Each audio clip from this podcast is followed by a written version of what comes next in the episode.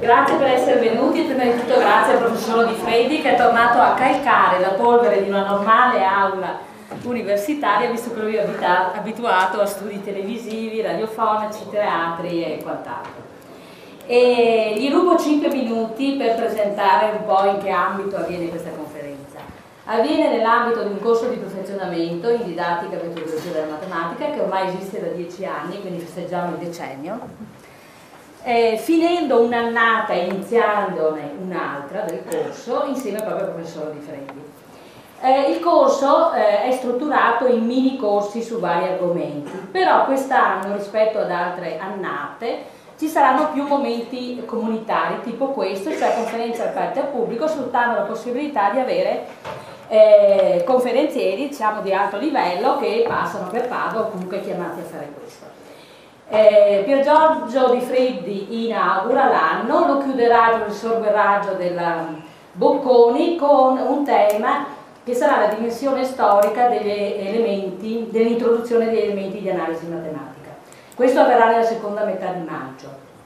Durante il periodo a marzo ci sarà la professoressa Raffaella Franci dell'Università di Siena che parlerà di giochi matematici medievali. In più ci sarà una, un ciclo che parte da quest'anno con una novità in onore di Giovanni Prodi. Saranno dei colloqui. Penso che soprattutto gli insegnanti qui sappiano, anche gli studenti che hanno studiato sui libri di analisi matematica, eh, quale figura sia stata nel campo non solo dell'analisi matematica ma dell'insegnamento della matematica la figura di Giovanni Prodi. Eh, perlomeno per quanto riguarda i programmi di matematica. Ha scritto secondo me i più belli per la primaria del 1935, poi ne ha scritti anche per, sapete, per la scuola secondaria, i famosi insomma, programmi sperimentali PNI e Broca risentono della sua influenza e in uscita nei prossimi mesi un articolo del professor Villani dell'Università di Pisa che proprio tratterà del ruolo di Giovanni Prodi all'interno dei programmi di matematica. Allora la mia iniziativa può essere un continuum, nel senso che il professor Prodi è morto l'anno scorso, proprio a gennaio, quindi un anno fa, e, vuole essere qualcosa che continua nel tempo, non un, un convegno che magari eh, si esaurisce nel corso dell'anno, ma una serie di colloqui. Perché? Perché il professor Prodi è stato un personaggio eclettico, allora diverso caratterialmente dal professor Di Freddi, che ha conosciuto, pensa che possono essere tranquillamente agli antipodi, agli antipodi anche rispetto al rapporto con la religione cattolica, ma invece per quanto riguarda curiosità intellettuale, secondo me, e apertura nei confronti del nuovo, sarebbero andati molto d'accordo. Allora si deve, parlo solo però dell'introduzione della logica nei programmi PNI, del calcolo della probabilità, adesso sono temi diciamo abbastanza usuali, del stesso piano di informatizzazione degli insegnanti vent'anni fa, 30, è dovuto a lui. E, e, quindi è stato davvero un innovatore, come tutti gli innovatori fosse troppo avanti rispetto ai tempi, eh, a me fa piacere che ogni tanto qualche insegnante mi dica ma sai che io adesso introduco come faceva Prodi 30 anni fa questo argomento della scuola secondaria superiore quindi spero che il tempo gli dia ragione. Allora la mia idea è, perché appunto i suoi interessi, inizialmente per l'analisi matematica, poi spostati nel piano della didattica della matematica in tutti i vari ambiti in cui questo si può sviluppare, sarà per il primo anno didattica e logica. Poi spero di avere didattica e calcolo probabilità, didattica e analisi, didattica e applicazioni della matematica, si è occupato di applicazioni matematica in biologia, eccetera, con dei seminari che teneva a Viareggio. Allora parte quest'anno con didattica e logica, con due conferenze, una del professor Salvini dell'Università di Padova, che parlerà della visione naturalistica della logica e del suo impatto nell'insegnamento della matematica, e poi ci sarà il professor Daniele Mundici dell'Università di Firenze, che invece parlerà della logica dei poliedri. Ecco, chi fosse interessato a queste attività aperte, ripeto, a tutto il pubblico, non altro, se non è stato raggiunto già da mail list, il mio possesso lascia qua nome e cognome e soprattutto un indirizzo mail leggibile e io vi mando gli avvisi. Finita allora questa premessa, eh, come da blog del professore Di Freddi, io dovrei introdurlo, compito che è facilissimo, perché se c'è un matematico che è noto in tutta Italia che ha bisogno di presentazione, è proprio il professore Di Freddi. Però vi è noto anche come no? opinion leader, insomma, per altre cose, invece io l'ho invitato come matematico, hm? perché lui è un valente matematico e come divulgatore della matematica, come gli ho anche scritto, lui è un unicum, cioè ha delle qualità che altri non hanno oggettivamente. Tant'è che il suo ultimo libro, di cui insomma ci parlerà anche oggi, eh, allora non lo quantifico perché non sa neanche lui quanti copie ha venduto, ma siamo dell'ordine dei 50 volte un qualunque libro di divulgazione della matematica che abbia successo. Allora questo sta a testimoniare, certo c'è anche il discorso della pubblicità che è un personaggio noto, ma certo che ha della qualità eh, che altri non hanno. Allora è impossibile elencare i suoi libri, tra l'altro anche una capacità organizzativa perché ha tenuto tre festival della matematica a Roma, l'ultimo aveva tra le 50 e 60 mila presenze con, correggimi, 18 premi Nobel invitati nei vari settori, eccetera. Libri, siamo a più di 20, 25? Boh. Io ricordo quelli più strettamente matematici. Hm? Sono due tomi sulla ricorsività, è un logico matematico di estrazione come me, quindi alla fine l'humus è lo stesso, che gli sono costati 25 anni di vita. Quindi ci sono... C'è un libro per esempio sulla storia della logica che si chiama Diavolo in cattedra, c'è un libro secondo me molto molto bello che è la matematica del Novecento, è la rilettura delle ricerche di matematica del secolo scorso, rilette in base alle medaglie Fields assegnate alle medaglie Wolf. Il libro è tradotto in molte lingue nel mondo, tanto per dirvi la, la notorietà. Poi c'è stato un altro libro di divertimento geometrico in cui insomma si vede la passione di Dio di Freddi per la geometria, in particolare anche per quella antica, posso dire, passione che ci accomuna. Eh? Per finire quest'ultimo, c'è spazio per tutti, che ringrazio di avermi mandato a pezzi e senza figure man mano che lo scriveva, eh, l'estate scorsa. Allora, eh, notizia fresca di giornata, mezzogiorno un quarto, questo libro è finalista del premio Galileo per la divulgazione scientifica, premio Padovano, non so se sapete che cosa consiste, una, una giuria tecnica che si è riunita eh, stamattina con una seduta aperta al pubblico, eh, ha selezionato all'interno di una certa elenco, eh, i cinque finalisti del premio. E poi sarà una giuria popolare perché il premio eh, usa il format del cambiello e popolare vuol dire le scuole di tutte le province d'Italia. Scuole vuol dire insegnanti insieme con gli studenti leggeranno queste cinque opere e decreteranno il vincitore. Allora non ci resta che hm, fare gli auguri eh, perché si possa dire hai vinto Odifreddi invece che hai vinto Galileo per citare un altro suo libro, no? come con, eh, un augurio anche per altri e magari anche con l'auspicio che poi non sia tentato a restituirlo. E questa è una querela che vocerà. Allora, io credo che non ci sia bisogno di altre presentazioni, quindi do subito eh, la parola, insomma, Audit Freddi che ci introduce in questo percorso avvincente, eh, immaginifico direi, hm, perché si usano certe immagini, e interdisciplinare, perché come vedete la geometria sarà presentata in un modo veramente sui generis, un unicum, e da parte del professore Di Freddi. E quindi do subito la parola al geometra Odifreddi. Poi lui dirà perché ho detto geometra. Grazie, sì, questa è una delle cattiverie di Cinzia. E, è vero, l'ho scritto nei Che eh, effettivamente io sono uno dei pochi veri geometri che calcano le scene dei dipartimenti di matematica, nel senso che sono diplomato geometra. No? Mi ricordo che i miei, i miei professori agli inizi, no, eh, quando ero studente, mi dicevano appunto quello, tu sei l'unico vero geometra, mentre noi invece millantiamo credito, no? siamo dei matematici, liceali e così via. Eh, è un caso che io sia venuto qui oggi eh, nella giornata in cui eh, si sono fatte le selezioni per eh, il premio Galileo, non era un tentativo di minaccia, no? di, nel senso che se escono fuori no, i giurati no, e eh, il libro non era scelto eh, fisicamente sarei andato, è un caso ma sono felice che sia la stessa giornata. Su Prodi posso dire che l'ho incontrato una volta sola, e eh, credevo che avesse una deformazione alle sopracciglia perché eh, era a Pisa molti anni fa, credo fosse nel 1999, io avevo appena pubblicato il mio primo libro di divulgazione che si intitolava Il Vangelo secondo la scienza e l'ho presentato eh, insieme a Marco Forti no? eh, e c'era questo signore ormai vecchietto no? Che mi guardava con, appunto con queste sopracciglia alzate, no? io credevo che fosse appunto una sua deformazione, poi mi hanno spiegato no, che forse le sue idee in campo di religione non erano esattamente le mie no? e che quella, quella, forma del sopracciglio era ovviamente un giudizio implicito che è rimasto per tutta l'ora in cui eh, ho presentato quel libro. Forse eh, gli sarebbe piaciuto di più eh, questo libro che è un libro di eh, geometria, è vero, io mm, come logico, eh, tra l'altro credo che ci sia un motivo per cui eh, mi sia interessato in geometria, come voi sapete alla fine dell'Ottocento, eh, molti di voi non c'erano, ma eh, Hilbert, 1899, eh, scrisse un, un, famosissimo libro che eh, si intitolava I fondamenti della geometria, eh, che era un modo di eh, riscrivere in pratica il capolavoro di Euclide, gli elementi di Euclide. Ma eh, la cosa interessante è che in quel libro in realtà eh, Hilbert eh, incominciò a guardare alla geometria, ma poi si sarebbe potuto guardare a qualunque altra disciplina eh, matematica o anche addirittura scientifica, no?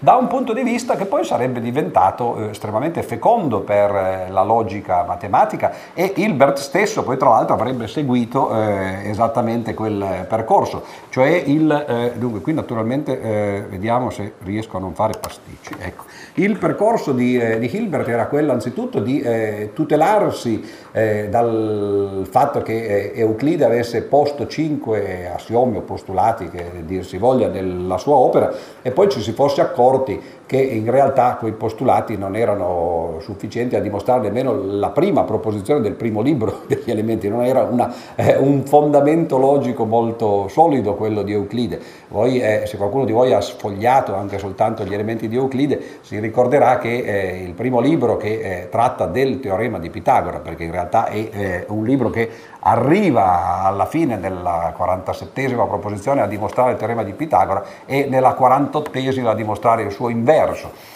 E qualcuno di voi forse sa che c'è un inverso del teorema di Pitagora no? che dice che se in un triangolo la somma dei quadrati costruiti su due lati è uguale al quadrato costruito sul terzo, allora quel triangolo lì è un triangolo rettangolo no? e l'angolo retto ovviamente è quello eh, di fronte, no? opposto al lato eh, che, che corrisponde al quadrato somma degli altri due non so se si è capito, ma insomma il teorema di Pitagora vale eh, per tutti e solo per eh, i eh, triangoli rettangoli. No? Questa naturalmente già dal punto di vista di Euclide è eh, una sensibilità logica. Se voi leggete il primo libro di Euclide vi accorgete che molte delle proposizioni, quasi tutte cercano di arrivare alla dimostrazione del teorema di Pitagora, anzi eh, il mio suggerimento per chi voglia eh, leggere direttamente i classici come sempre bisognerebbe fare, come ci insegnava Italo Calvino, no? perché leggere i classici, è quello di partire dal fondo, cioè prendersi il, la proposizione 47,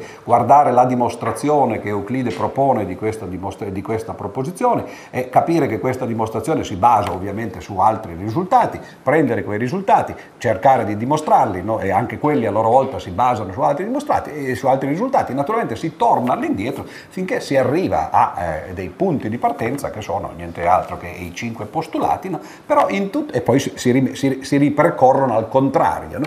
Quindi questo già ci dice eh, una, eh, una, caratteristica del modo in cui i libri di matematica e i manuali in particolare sono scritti, che è terribile per coloro che devono leggerli, perché bisogna sapere dove si sta andando eh, a parare, ma se uno comincia agli inizi non lo sa. Quindi bisogna leggerli al contrario, cioè i libri di matematica spesso ribaltano, no? eh, invertono il percorso eh, storico o genetico eh, del, del risultato.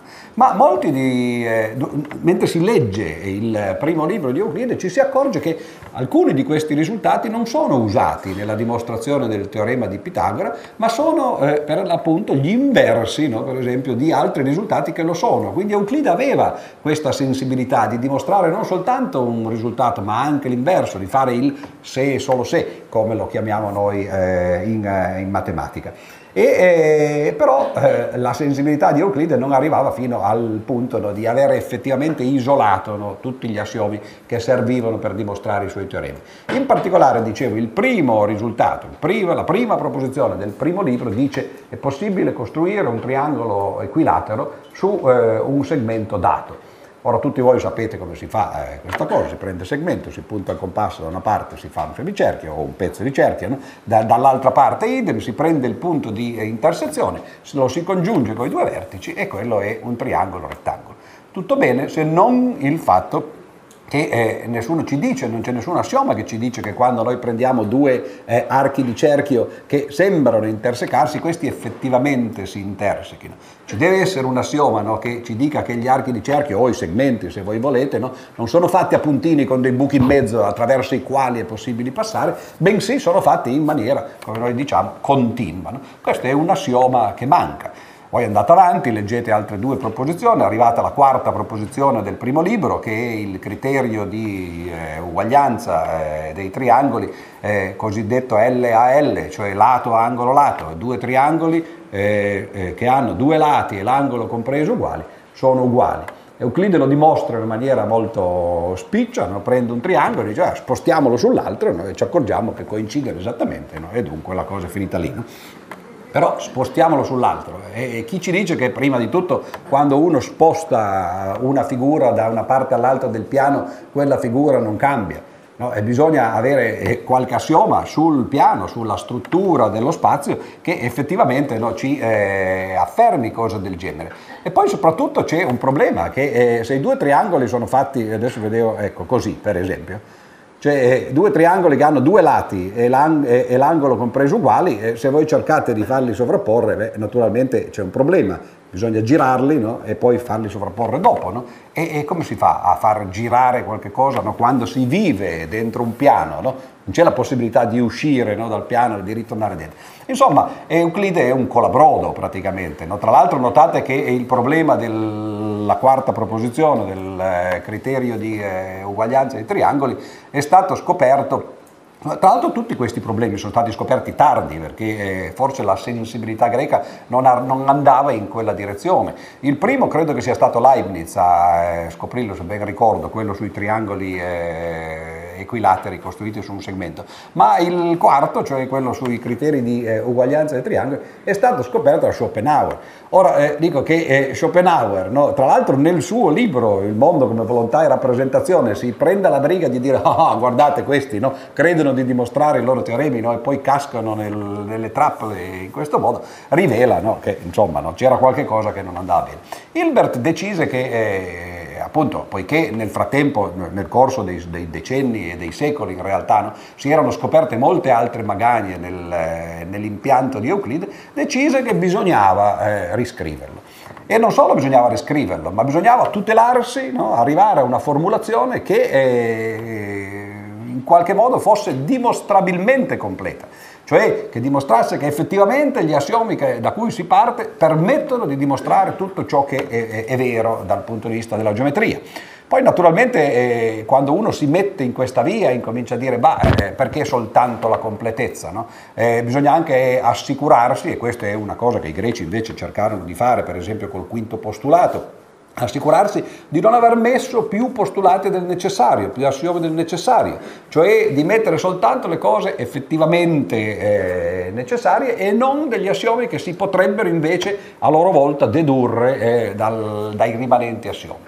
Naturalmente eh, Euclide questo l'aveva fatto, il quinto postulato, come tutti sapete, no, non è dimostrabile a partire dagli altri quattro, no? ma nel caso di Hilbert, eh, beh, quello lui eh, cercò di dimostrarlo, dovette inventare un metodo per, eh, non solo lui naturalmente, no, ma erano un po' i tempi che andavano in quella direzione, un metodo per dimostrare la cosiddetta indipendenza degli assiomi, cioè far vedere che ciascun assioma non si poteva dedurre dagli altri. Come si fa? Beh, eh, si fa vedere che ci sono dei modelli di tutti gli assiomi meno uno, no? in cui quello lì non funziona no? e quindi ci sono dei mondi che soddisfano tutti i rimanenti assiomi ma non quello no? e così via.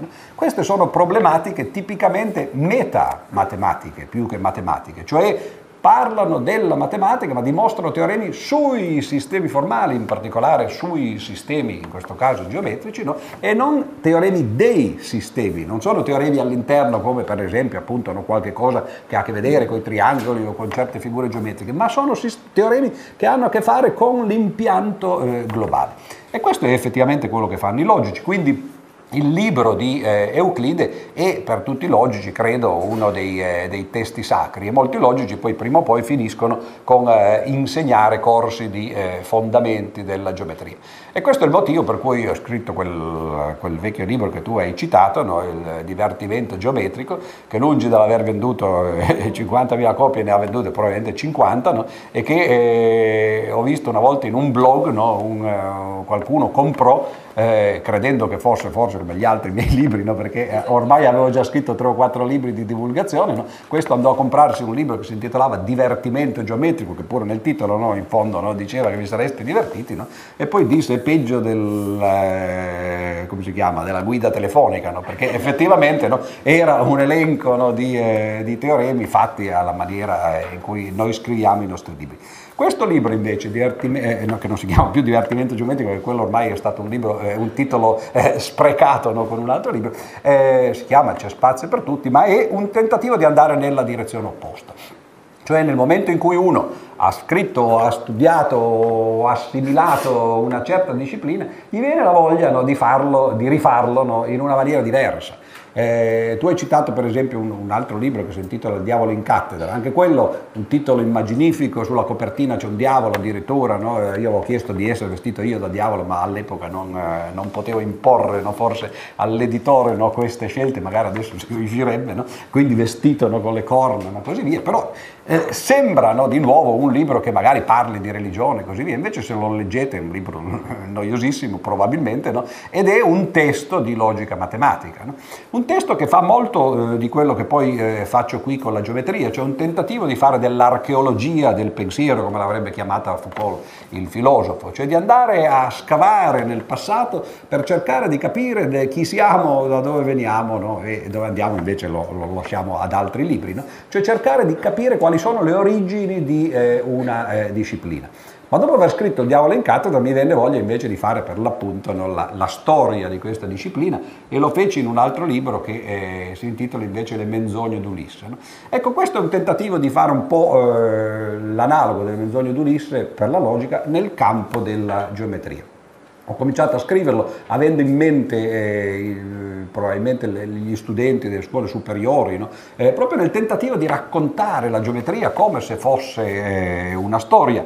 Naturalmente molti di qui sono giovani no? e dicono eh, ma la, la, matematica si fa diversamente. Beh, vi dico, naturalmente quando ero giovane la pensavo come voi, no? ma quando passerà il tempo vi accorgerete piano piano che eh, avete voglia di rilassarvi un pochettino e anche di divertirvi effettivamente e cercare di far divertire divertire. Quindi ho cominciato a scrivere questo libro pensando appunto agli studenti, mia moglie insegna in un eh, liceo scientifico perché insegna biologia e ad un certo punto gli ho, ho dato alcuni capitoli, gli ho detto senti falli leggere no? magari ai tuoi studenti, no? avevo messo alcune delle figure che eh, servivano per... Eh, discorso fatto in tech, no? quindi no, queste belle figure no? noiose con A, B, C, alfa, eccetera. Lei senza manco leggerlo fece così, guardò questa roba e mi disse non crederai che uno studente sia invogliato a leggere una roba del genere con queste figure. E io dico, vabbè, ma il libro no? Ma, sì, ma, dice, ma oggi i libri non si scrivono più così, no? Eh, bisogna farli diversamente. Mi ha fatto vedere come sono i libri delle scuole superiori, effettivamente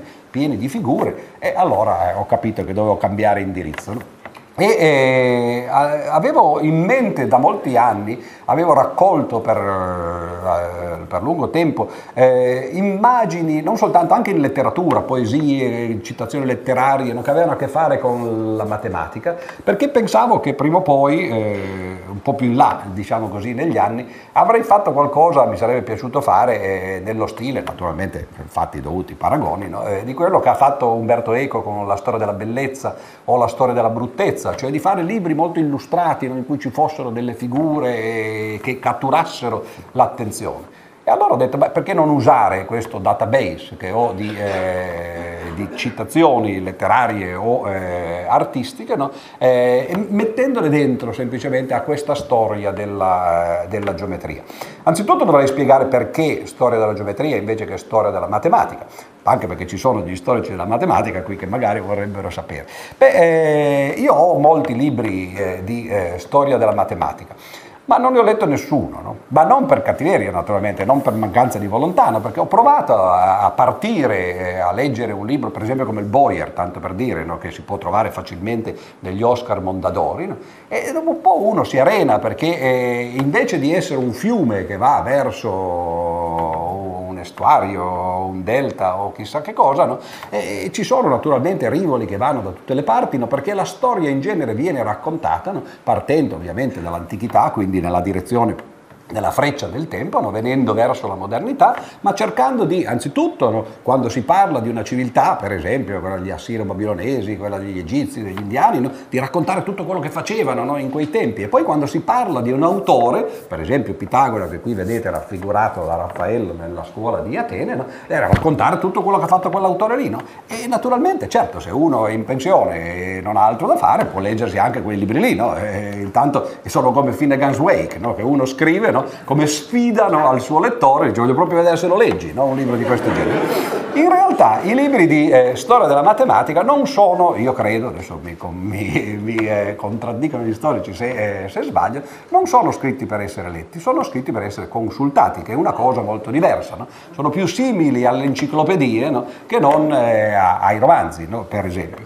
E eh, ci sono libri bellissimi, tra l'altro, di storia della matematica, intendiamoci, non è che io sia insensibile all'argomento. Per esempio, il mio preferito è il libro di Klein, che molti di voi conosceranno, che eh, sono due volumoni volumi tradotti eh, in italiano dalle Inaudi, l'edizione inglese era tre volumi, no? l'antichità, il medioevo diciamo così, no? e eh, la modernità, ma leggere il Klein dagli inizi alla fine non sarebbe veramente? Una, un'impresa impossibile, anzi non credo nemmeno che l'abbia scritto lui, perché non ci può stare tutta quella matematica dentro la testa di un uomo, magari nel Klein ci stava il primo volume, poi lui se l'è dimenticato, ha scritto il secondo e così via, ma tutti e tre i volumi insieme dubito che stessero anche nella sua testa, benché era un ingegnere, quindi effettivamente, ma oggi siamo a matematica, posso parlare male degli ingegneri, cosa che non ho potuto fare due, due mesi fa, no? quando invece ero a, eh, a ingegneria. No? E, e, allora qual è stata? Dove no? No, in matematica non si parla mai male, ma degli ingegneri si può parlare male a volte. Tra l'altro volevo citare questo fatto, ci sono degli ingegneri qua. Allora, allora ok, niente, come l'ho detto, eh, la prossima volta a porte chiuse no? eh, dirò quello che volevo dire degli ingegneri.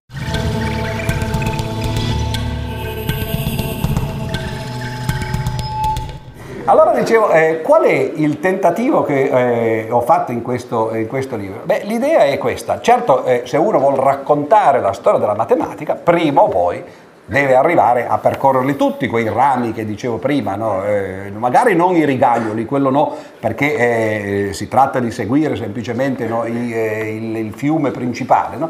Eh, e non gli affluenti magari. Però eh, se uno li, li, fa tutti insieme diventa veramente difficile leggerli. E allora, poiché le, le quattro grandi discipline della matematica, come eh, tutti voi sapete, sono due antiche, se vogliamo dire così, e due moderne, ma anche se queste divisioni hanno senso fino eh, soltanto ad un certo punto, le due grandi aree della, della matematica antica sono la geometria da una parte no, e eh, l'aritmetica dall'altra, lo studio delle forme no, e eh, e, dei numeri o se volete poi in fondo degli a priori kantiani, no? lo spazio da una parte e il tempo dall'altra. Poi spiegare come mai c'è questa connessione fra il tempo e i numeri e, e lo faremo stasera, ma non perché io parlerò fino a questa sera, no? ma perché stasera farò un'altra conferenza sull'aritmetica invece. No? Eh, e poi ci sono due grandi aree della matematica moderna, eh, classica diciamo così, che sono da una parte l'algebra e dall'altra parte l'analisi. No? Ovviamente sappiamo tutti che l'analisi e l'algebra sono partite ben prima, la, la formula dell'equazione per, per la risoluzione delle equazioni di secondo grado, per esempio, è una tipica formula babilonese, risale al 2000 prima dello zero, credo che qui a matematica no, eh, gli anni si possano indicare no, nella maniera canonica, no? cioè partendo da un punto di riferimento che è l'origine per l'appunto, quindi 2000 anni prima dello zero e, e, anche l'analisi per esempio risale a, a, perlomeno ad Archimede, alcuni dei risultati di Archimede sono tipici eh, risultati analitici, però insomma quelle due discipline sono, sono arrivate a maturità eh, molto più tardi di quanto non abbiano fatto invece la geometria e, eh, e l'aritmetica. E allora l'idea è, vabbè, partiamo da una di queste discipline e eh, raccontiamo quella, no? E magari seguendo soltanto un filone no, si riesce meglio no, a mantenere, diciamo così, il controllo di quello che eh, si vuole raccontare. Eh, qua, da quale di queste quattro partire? Eh, questo era il problema. E, eh, è chiaro che la geometria è, è, è la parte più facile, no? nel senso che si riesce a raccontare la matematica che, che fa parte della geometria spesso facendo vedere delle figure. Ora, questo è, è, è un ausilio enorme, no? perché nel caso per esempio dell'aritmetica, beh, le cose li cambiano, no? si tratta di, di, di, entrare dentro concetti astratti, bene o male. Si potrebbe fare magari anche lì illustrando, ma non sicuramente no, come lo si può fare con la geometria. E allora il tentativo è stato quello, raccontare un'unica branca della matematica in maniera storica, partendo ovviamente dal, dall'antichità, cercando di isolare soltanto i punti significativi del, di questa storia, no? senza raccontare tutto. E anzi vi leggo perché eh, non è eh, scritto da me, quindi posso farlo, no? è una citazione no, che ho messo, perché un po' di, di, dice lo spirito, mi accorgo che qui il tempo sta passando, io non ho ancora cominciato, ma comunque vabbè, insomma, non, eh, non abbiamo fretta, una cosina. Dà un po' lo spirito di quello che ho voluto fare. È una citazione tratta da Borges, che è uno degli autori che eh, io prediligo. Borges scrisse un, eh, tantissimi libri ovviamente, ma eh, era anche un professore di eh, università, insegnava letteratura inglese, che era tra l'altro la sua prima lingua, benché lui poi eh, i racconti li scrivesse in, eh, in spagnolo. No? E questa citazione, fin da quando la lessi anni fa, quando presi questo libro in, in Argentina, alla biblioteca inglese, che si chiamava in realtà in spagnolo Borges Professor, no? che, mi, mi, ha fatto pensare, no? Borges dice ho preferito preferito insegnare ai miei studenti non la letteratura inglese, che ignoro, ma l'amore per certi autori, o meglio ancora per certe pagine, o meglio ancora per certe frasi. E questo basta, mi pare. Uno si innamora di una frase, poi di una pagina, poi dell'autore. Ecco, questo mi sembra un buon modo per eh, raccontare eh, una qualunque storia di una disciplina. Io non avrei mai letto un libro di eh, let- una storia della letteratura inglese se non fosse stata scritta in questo modo, cioè da un qualcuno che mi fa vedere quello che interessa a lui, quello che gli piace a lui. No? Eh, per esempio, tanto per dire, no? Eh, nella, la, nella storia della letteratura inglese di Borges non c'è Shakespeare e vabbè, allora questo già incomincia no, a, a, a, farci capire no, che effettivamente no, è una scelta così. Io non ho fatto, eh, perché non essendo Borges non potevo permettermi, una, eh, una, cosa così radicale. I grandi nomi, diciamo così, della geometria, dell'antichità, eh, credo ci siano tutti, però ho fatto anch'io delle scelte. Ho raccontato alcuni risultati, quelli che mi sembra si, si prestassero meglio a, eh, al racconto, altri li, li ho lasciati, molti perché non li conosco e quindi quelli non, non, erano in predicato, ma altri perché mi sembravano complicati da raccontare. No?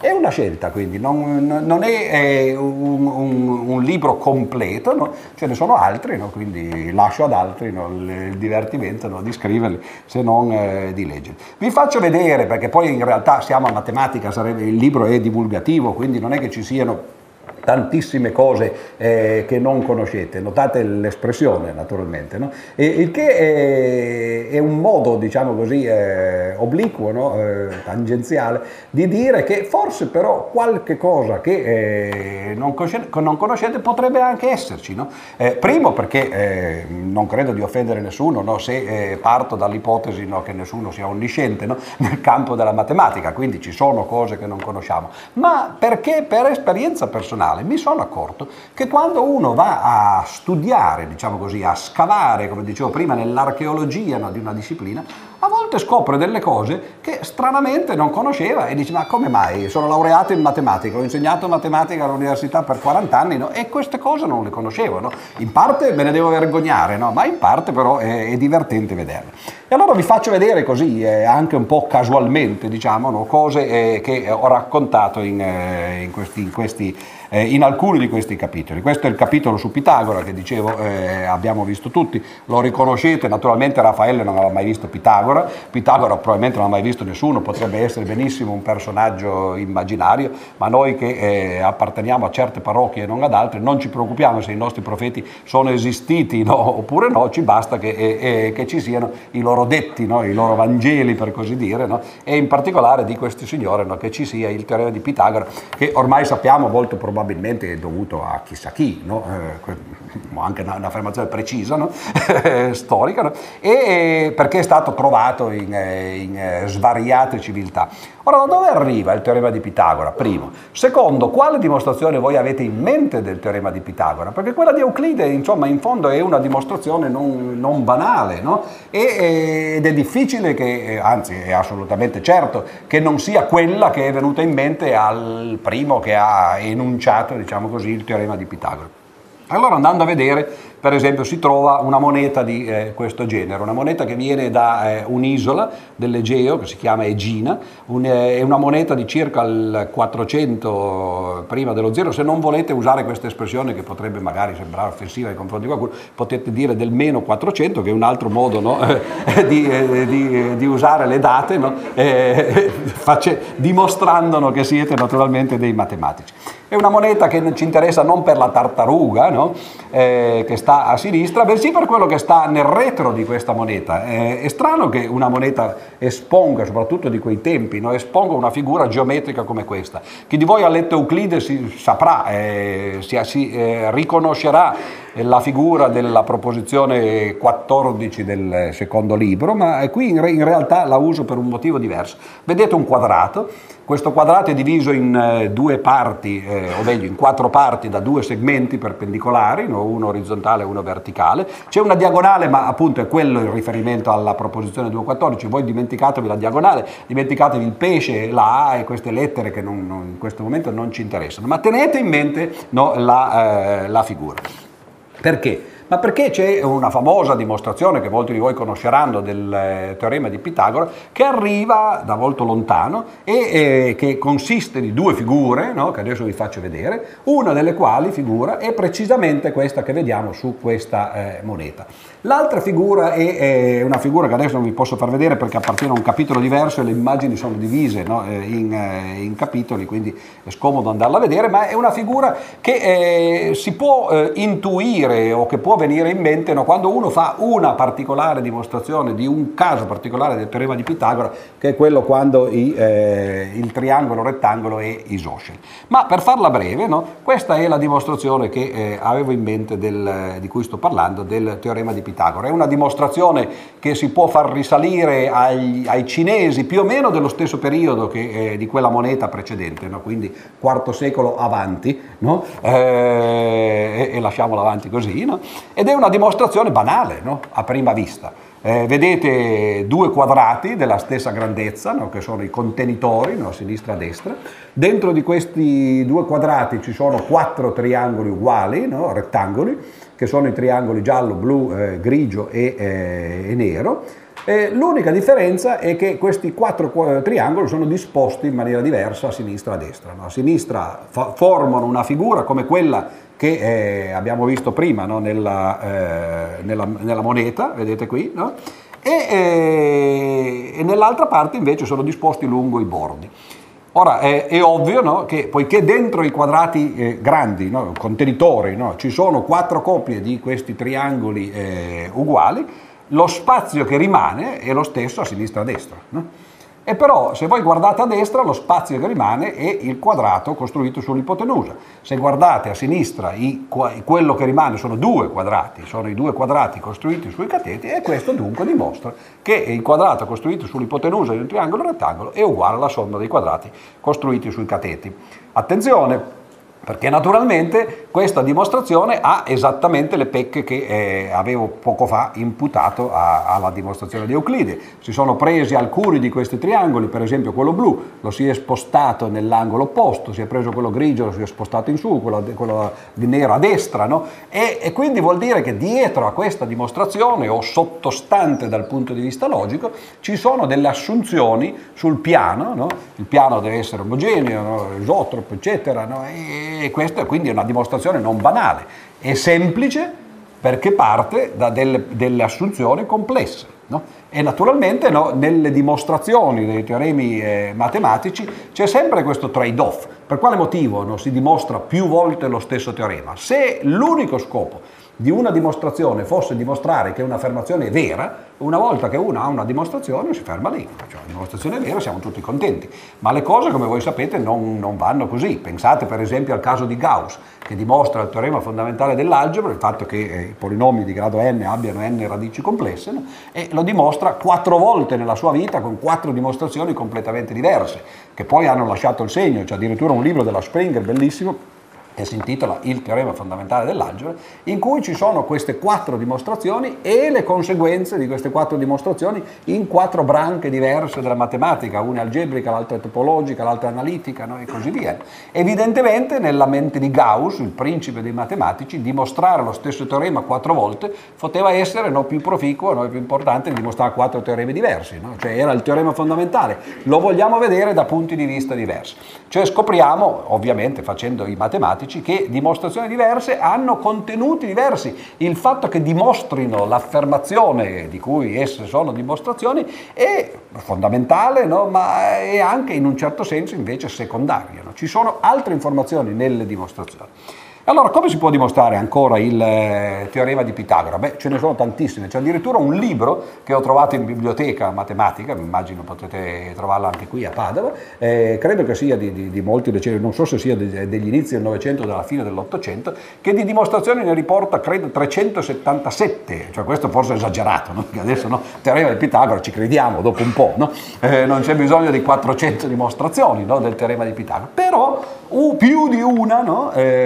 Può essere interessante darla. Questo è un buon inizio. Se voi vorrete raccontarla ad un ragazzo è meglio che non gli diciate la dimostrazione di Euclide, è meglio che gli facciate vedere questa o un'altra cosa. Dipende qual è il ragazzo naturalmente, no? perché... Eh, Ah, scusatemi, ho dimenticato una cosa importante, che eh, questa è, è, la pagina di cui vado più orgoglioso di questo libro, che è la pagina 74, perché Guardando queste figure, prima abbiamo visto eh, la, la, l'immagine di, di, quella a sinistra nel retro di, eh, di, una moneta, ma ci accorgiamo che in realtà, se le guardiamo bene, queste figure sembrano figure di arte moderna, no? Cioè eh, potrebbero essere dei quadri di arte moderna, sono un po' troppo regolari no, per esserlo, perché gli artisti proprio questa regolarità non ce l'hanno, hanno un po' di confusione in testa. No? Ci sono degli artisti qua. No, vabbè, quindi posso parlare tranquillo degli artisti, no, a differenza di, eh, degli ingegneri. Ma guardate, fissate di nuovo l'attenzione sul quadrato di sinistra con quelle due eh, linee verticali e orizzontali no? e guardate questo quadro. Questo quadro è un quadro di Mondrian, no? che si chiama, eh, come si chiama, i titoli poi naturalmente si chiama eh, Composizione con rosso, blu e giallo, no? molto poetica. E, eh, se vedete, anzitutto c'è un quadrato rosso. Oh, guarda caso, anche noi avevamo un quadrato rosso proprio no, eh, in quella posizione lì. Sotto c'è un quadrato blu perché, insomma, un po', un po', visto che già c'è poco sulla tela, almeno no, i colori che siano diversi. No? Ci sono le due righe orizzontali e verticali che dividono il quadrato, come abbiamo detto, in due rettangoli oltre che in due quadrati. Poi c'è qualche altro segno fatto per eh, così. Però questo è un quadro che ricorda esattamente eh, quell'altro. Adesso fissate l'attenzione invece sulla figura di destra destra questa volta, dove ci sono quattro triangoli e un quadratone in mezzo. E guardate questo di quadro.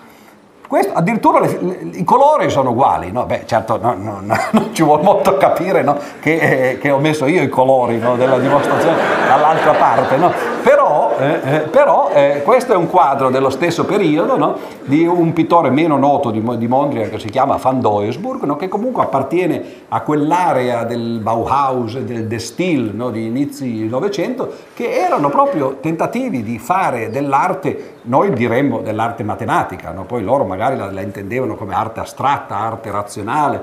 Pensate a Kandinsky per esempio, che scrive un libro all'epoca per spiegare qual è la sua poetica e lo intitola Punto, linea, superficie, cioè esattamente no, quello che è, sono gli elementi costitutivi no, della geometria secondo Euclide. Anche qui questa è esattamente, o quasi esattamente quella figura, c'è un quadratone rosso, poi ci sono i quadrati, come vedete, le quattro coppie di triangoli e rettangoli. Van Doesburg non è riuscito a centrare il quadrato grande no, dentro la, la tela, gli sono rimasti dei buchi che poi ha coperto col grigio, perché dice, vabbè, insomma, non, non, non sono un matematico, però a parte lo scherzo, effettivamente questo potrebbe essere eh, considerato semplicemente come l'affermazione che due quadri di arte moderna in realtà hanno una relazione eh, fra di loro. Ma dicevo, ci sono altri modi di dimostrare questo eh, teorema di Pitagora.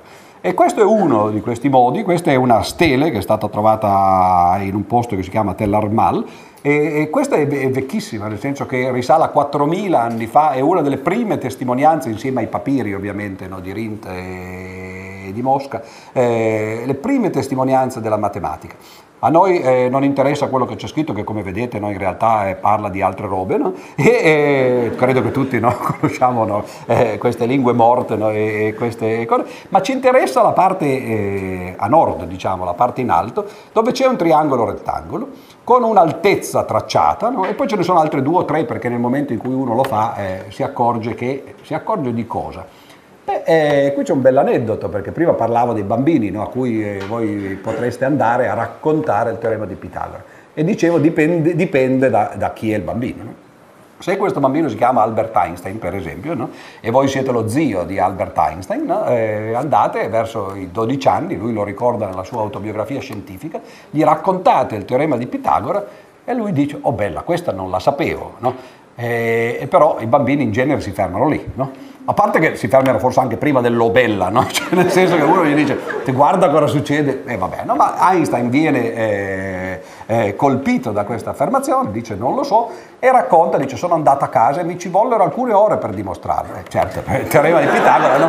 Eh, e lo dimostrò nella maniera più parsimoniosa che sia possibile immaginare. Cioè prese il triangolo rettangolo no? e costruì un'unica riga, cioè l'altezza di questo eh, triangolo rettangolo questo non è Albert Einstein è bambino perché ancora a quest'età non, eh, non, non, credo si interessasse della matematica, questo è un quadro di Severini però che è messo qui, purtroppo non si vede quello che eh, abbiamo messo nel libro, cioè la diagonale, no? eh, Severini racconta eh, in un suo libro di aver com- fatto questa composizione no? eh, prendendo la tela, dividendola con eh, una diagonale e poi tirando l'altezza, per esempio, per l'appunto come ho detto, no? Eh, com- come nella tavoletta eh, eh, che avete visto qui poco fa, no? e l'altezza poi di- e poi di aver disegnato la mano sinistra della, della mamma e il bambino paralleli a questa altezza.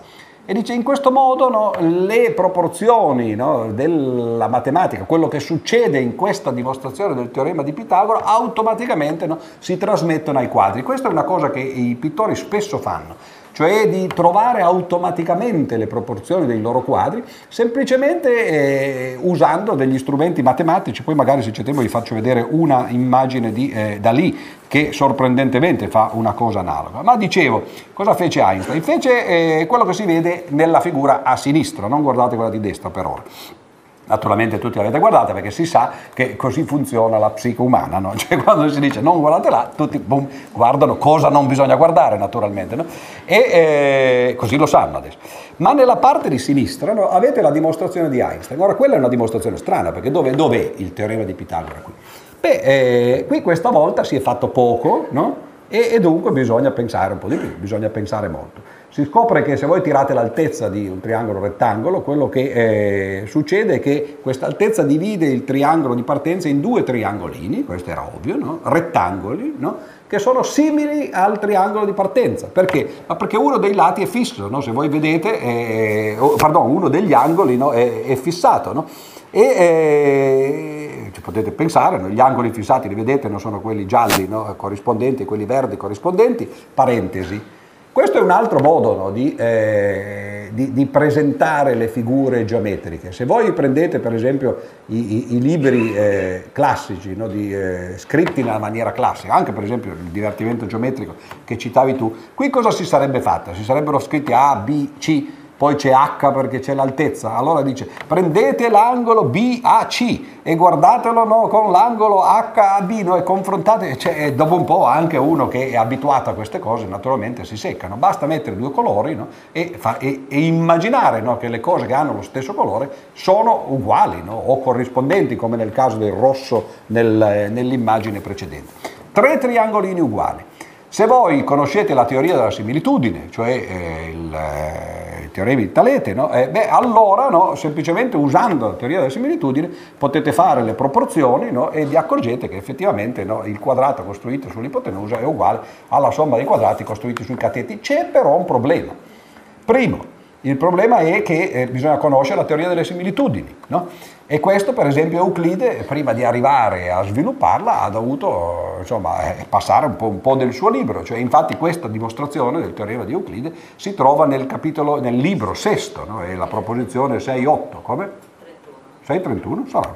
cioè la storica ci crede, no? e, eh, e, quindi è una dimostrazione eh, apparentemente semplice, perché appunto richiede prima di aver sviluppato no, tutto questo eh, armamentario. No? Questa è, è, la prima appunto, eh, osservazione. Se invece non vuoi, poi tra l'altro il secondo problema è come si fa? Eh, quadrato dell'ipotenusa. Eh, nel caso delle similitudini dovete fare un'algebra di segmenti questo non è tanto semplice, è talmente poco semplice che infatti Euclide pone soltanto le basi e fu poi Hilbert nel 1899, nel libro che dicevo prima, a sviluppare completamente e correttamente la teoria dell'algebra dei segmenti. No? Anche Descartes, tra l'altro, che noi in genere eh, associamo al, eh, al, fatto che la geometria analitica fa eh, corrispondere punti a numeri reali, ma Descartes non faceva questo. Descartes faceva un'algebra dei segmenti semplicemente, le coordinate erano i, i tratti trattini no? che, eh, che, identificavano eh, i punti. No? Quindi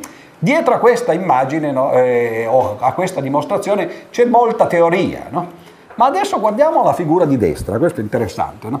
Poi eh, potete aprirla no? come, se fosse, come se i due triangolini che avete disegnato tirando giù l'altezza fossero in realtà no, stati ricoperti. Quindi apri, tirate su il triangolino di sinistra, vedete che eh, i due lati verdi eh, corrispondono, poi tirate su quello di destra, corrispondono questa volta i due lati gialli e poi potete immaginare ancora di avere un'altra coppia del triangolo di partenza e di tirarla giù tutta intera. No? E questa volta che cosa abbiamo? Abbiamo un triangolo rettangolo, che è quello da cui siamo partiti. Sui lati del triangolo rettangolo ci sono dei triangoli, attenzione, non dei quadrati, no? Ci sono dei triangoli simili fra loro, ma anche simili al triangolo di partenza, anche perché uno di quelli è il triangolo di partenza. No? E che cosa abbiamo dimostrato eh, in questo modo? Beh, qui no, non c'è bisogno di, di nulla, no? la dimostrazione è di fronte agli occhi, abbiamo dimostrato che eh, se su sui lati di un triangolo rettangolo costruiamo dei triangoli simili ad esso, triangolo da cui siamo partiti, la somma dei triangoli costruiti sui cateti è uguale al triangolo costruito sull'ipotenusa. No? Sembra il teorema di Pitagora, ma non lo è perché primo parla di triangoli, secondo parla di triangoli simili a quello di partenza. Però eh, se ci pensate un momentino, no? Vi accorgete che in realtà eh, questo è vero non soltanto per triangoli simili a quello di partenza, ma per triangoli qualunque.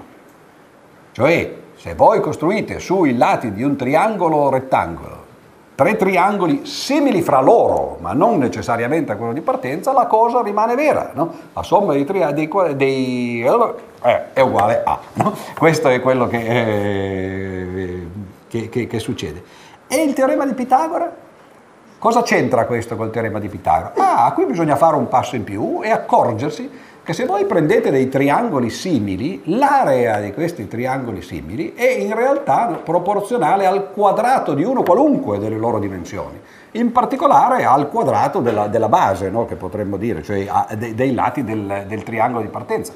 Dunque, una volta che uno ha questa dimostrazione che è banale di un teorema che non è quello di Pitagora, se dimostra che l'area di un triangolo è proporzionale al quadrato di, di, di uno dei, eh, dei, dei, dei, suoi elementi, in particolare di uno dei suoi lati, e beh, allora no, da lì deriva il fatto che la somma dei quadrati costruiti sui cateti è uguale al quadrato costruito sull'ipotenusa. Ma poi ci si accorge che ma, eh, questo è vero mica solo per i triangoli, no? è vero per qualunque eh, figura. E allora, eh, ecco qua, quello che succede. Questa è una formulazione un po' più generale del teorema di Pitagora. Ci si accorge che il teorema di Pitagora vale non solo per i quadrati, ma vale per qualunque poligono. Qui ho fatto l'esempio di poligoni regolari, no? dove vedete che ci sono dei triangoli equilateri, dei quadrati, dei pentagoni regolari, ma non è detto che, dei, che questi poligoni debbano essere regolari, e allora vi accorgete che si può, dire, si può enunciare il teorema di Pitagora dicendo la somma dei poligoni costruiti sui cateti è uguale al poligono, all'area no, ovviamente, al poligono costruito sull'ipotenusa, dove poligono è un poligono qualunque, no, purché i tre poligoni siano simili fra di loro. È necessario che siano poligoni... Eh, eh, convessi come questi? No, potete farci delle stelle per esempio, eccetera. È necessario che siano rettilinee queste figure. Eh, la cosa interessante è che no. Anzi, in realtà eh, il teorema si può dimostrare, ma la cosa diventa un po' più complicata, noi magari ci arriviamo tra, eh, tra un momento, non si può dimostrare in completa generalità. Se voi avete un triangolo rettangolo e costruite sui cateti e sull'ipotenusa figure simili, anche non rettilinee, no? una nuvola per esempio, no? una faccia, quello che volete, la somma delle figure costruite sui cateti è uguale alla, somma, eh, è uguale alla, alla figura costruita sull'ipotenusa. Questo non è male no? e ci si, accorge, ci si, arriva quasi naturalmente. Prima di abbandonare questo eh, capitolo vi voglio far vedere un'ultima immagine no? che eh, per me è stata una scoperta perché eh, leggendo Euclide non me ne ero mai accorto, che è questa. Questa non è una versione ovviamente no, del eh, teorema di Pitagora, ci mancherebbe altro, no? perché eh, si vede chiaramente no, che la figura più piccola è quella costruita sui, eh, sull'ipotenusa, però è un meraviglioso risultato che si trova nel libro 11 del, eh, degli elementi di Euclide, che dice che se voi prendete un pentagono, un esagono e un decagono regolari, tutti delle stesse dimensioni, nel senso che sono tutti iscritti in un cerchio eh, fisso, no? quindi i tre cerchi che qui vedete sono lo stesso cerchio, praticamente hanno la stessa misura, beh allora il lato del pentagono costituisce l'ipotenusa di un triangolo rettangolo i cui eh, lati sono il lato dell'esagono e il lato del decagono. Questo è un risultato veramente stupefacente, no? perlomeno quando uno lo sente la prima volta, ma non basta perché voi vedete che sotto c'è anche, eh, sotto il triangolo eh, centrale, no? il triangolo rettangolo, ce n'è un'altra coppia. Perché l'ho messa lì? Ma perché Euclide dice non basta, perché se voi prendete quel rettangolo che adesso avete costruito con i due triangoli, quello è un rettangolo aureo, cioè le proporzioni, in altre parole, il rapporto fra il lato dell'esagono e il lato del decagono è un rapporto aureo, no? E, beh, e, e, queste sono cose di geometria elementare, tra virgolette, no? perché stanno nel, nel, libro di Euclide, no? ma cose che si scoprono per l'appunto no? eh, andando a, eh, a, a, a, studiare diciamo così, la storia. Ora io vi volevo, eh, avrei voluto farvi vedere molto altro, ma naturalmente eh, il tempo eh, credo che forse non ci sia.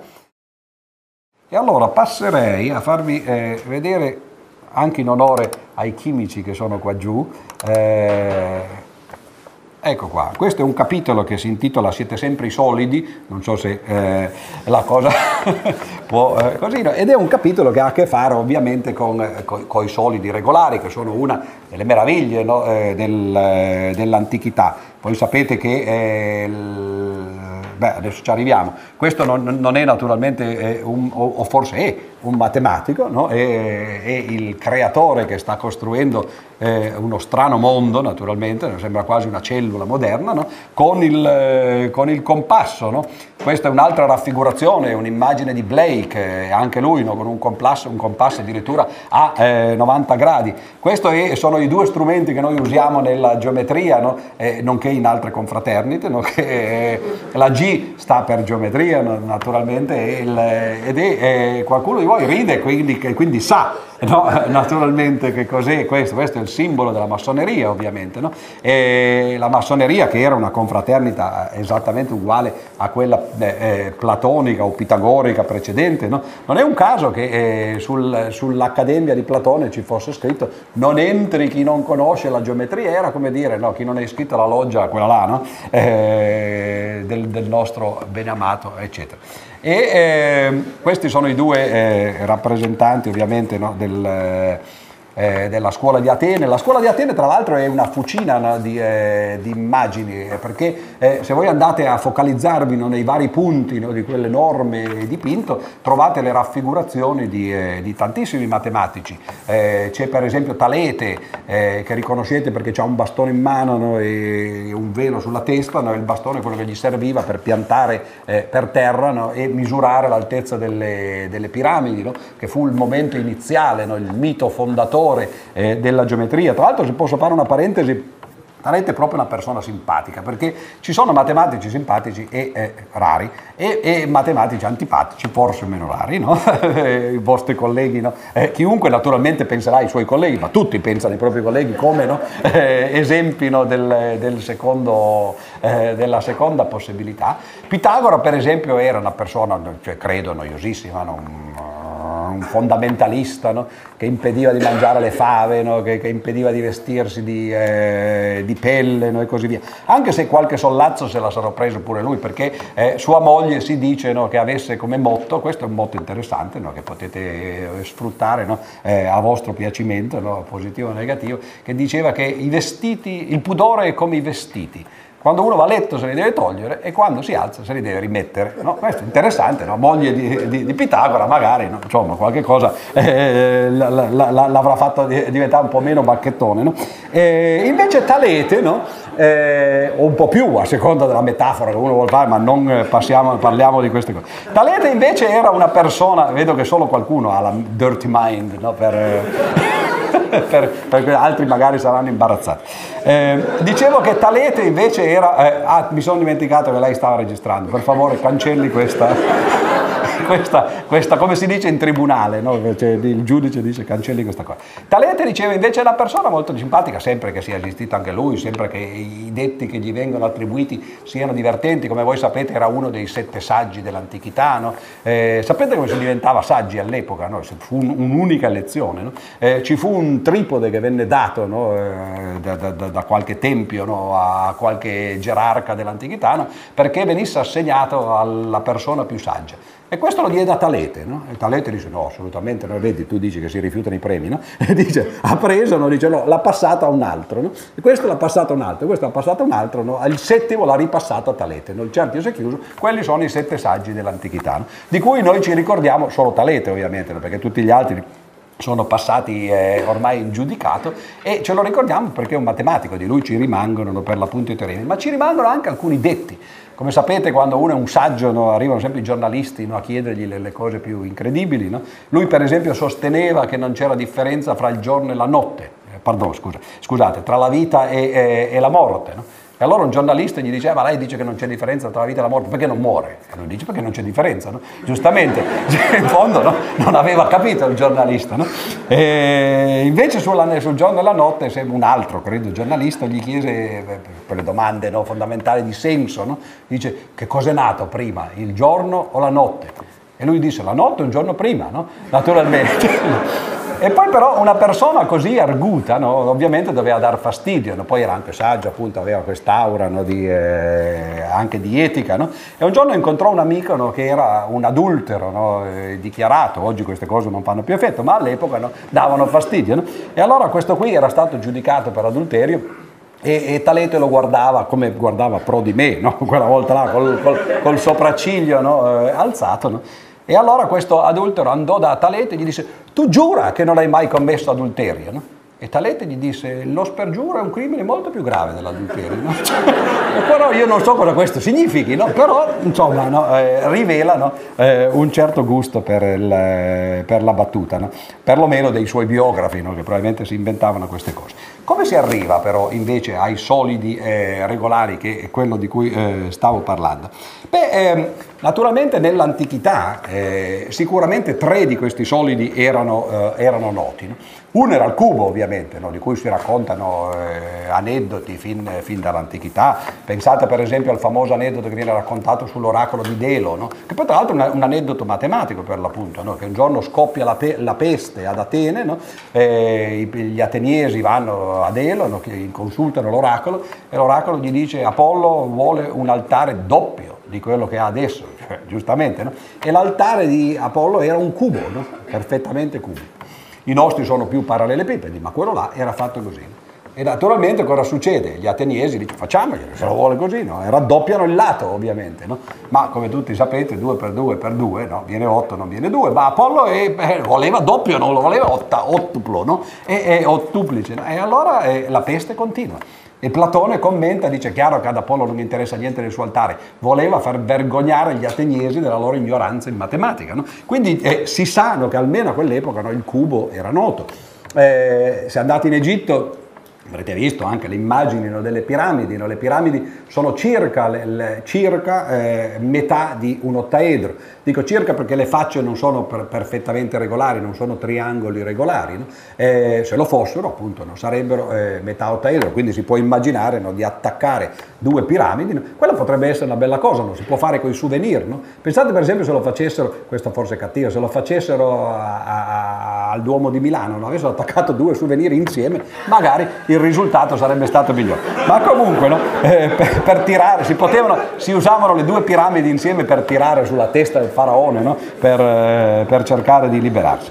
Ma questa è una cattiveria naturalmente non degna di un cristiano, ma io non sono cristiano. Eh, la piramide triangolare, no? eh, quella è, è, una cosa di cui non, non, non ci sono esempi, credo, no? architettonici, però è chiaro che agli egizi sicuramente è venuta in mente no? l'idea di fare una piramide che avesse come, come base un triangolo uguale ai, ai lati invece che una, una base quadrata.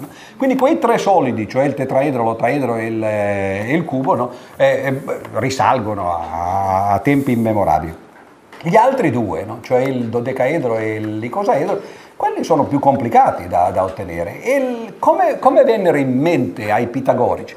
Beh, in parte c'è tutta un, eh, una storia che ha a che fare col fatto che eh, il, i pitagorici eh, eh, scoprirono le, le, le, proprietà fondamentali del pentagono regolare, in particolare il fatto che se voi tirate le diagonali del pentagono regolare, il rapporto fra le diagonali e il lato e la sezione aurea di nuovo, no? il fatto che la stella pitagorica sia in realtà qualcosa che potete immaginare di, di eh, ripetere all'infinito e quindi sia un'immagine dell'infinito e quella è una dimostrazione geometrica no, del fatto che la sezione aurea è irrazionale, no? ma di lì dal conoscere bene il pentagono regolare al trovare il dodecaedro ci passa ancora.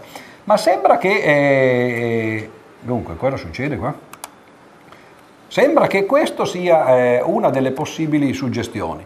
Questa è eh, un, eh, una delle forme che prende la pirite, si chiama piritoedro, ed è eh, stranamente una forma dodecaedrica che sembra si trovi in natura molto eh, normalmente nella Magna Grecia tra l'altro. Voi sapete che Pitagora ovviamente viveva no, eh, a Crotone no, quindi in Calabria. E eh, io tra l'altro me ne sono fatto arrivare una da, da, da un negozio di mineralogia ed è sorprendente. Sembra un dodecaedro perché come molti di voi sapranno già no, in natura una simmetria pentagonale non ci può stare, poi vabbè Penrosa ha scoperto quei quasi cristalli eccetera, no? ma questi sono pentagoni che se voi vedete non sono perfettamente regolari, no? uno dei lati o, due dei lati non sono uguali agli altri, però certo che se uno vede una cosa di questo genere poi l'idea gli può venire di dire ah ma perché non cerchiamo di fare un dodecaedro non mettendo insieme effettivamente no, pentagoni eh, regolari? Quindi è possibile che questa sia una delle giustificazioni, diciamo così, no, degli spunti storici che i pitagorici ebbero quando eh, pensarono al dodecaedro. Poi però si scopre che eh, già nel Neolitico addirittura no, ci sono delle, delle, pietre fatte così, si trovano in Scozia, credo, nel, nel, museo di, di, di Edinburgh, credo, eh, dove, dove in realtà tutti e cinque i solidi regolari particolari erano già stati eh, intuiti eh, molto tempo prima. No? Quindi sicuramente eh, questi solidi eh, qualche cosa eh, avevano di, eh, quasi di innato no? perché furono scoperti molto presto. Ma nell'arte ovviamente se voi volete illustrarvi ne, ne, trovate quanti volete. Per esempio questo è un quadro di Dalì che è, è ovviamente l'ultima cena. Una cena sembra abbastanza noiosa perché solo uno è sveglio no? e eh, tutti gli altri sono caduti a, addormentati, no? come vedete. E da lì poi eh, farà anche il seguito di questa cena, no? in quel famoso quadro che tutti conoscerete, il Corpus Ipercubicus, dove c'è la croce fatta a eh, dispiegamento nello spazio dell'ipercubo. Ma qui ci interessa invece la, la sala dove questa cena si svolgeva che è una sala, come potete vedere, no, a struttura dodecaedrica, ma questo ovviamente sono, sono eh, millenni dopo, no? ma è interessante che un pittore come da lì avesse questi, questi interessi. Non vi ho poi fatto vedere l'immagine che, eh, che, c'è comunque nel libro della leda atomica, che è un'immagine in cui la matematica non c'entra niente, assolutamente, no? però, eh, anzi, la faccio vedere, poi ritorniamo magari eh, su questo, se eh, è possibile. Eh, dunque era il capitolo 4, vediamo un po', questo è per dimostrare ai giurati che il libro l'ho scritto io naturalmente, e che so quindi andare no, eh, velocemente a trovare l'immagine. Eccola qua. Eh, eh, ci vogliono prove anche per questo. Questa è la leda atomica, cioè un, un quadro in cui di matematica non c'è quasi niente, quasi nel senso che se voi vedete c'è una squadretta, no? una squadretta miracolosa perché fa delle strane ombre, no? cioè la, la, prima ombra sembra la squadretta ma la seconda no. Ma se voi andate a vedere che cosa succede eh, nei bozzetti di Dalì, beh, vi accorgete no? eh, che Dalì la sapeva lunga, cioè eh, il quadro è stato costruito inserendolo dentro una stella pitagorica, cioè dentro le diagonali di un pentagono regolare, non solo, eh, ah, qui forse c'è eh, la possibilità di far vedere, di ingrandire questa cosa,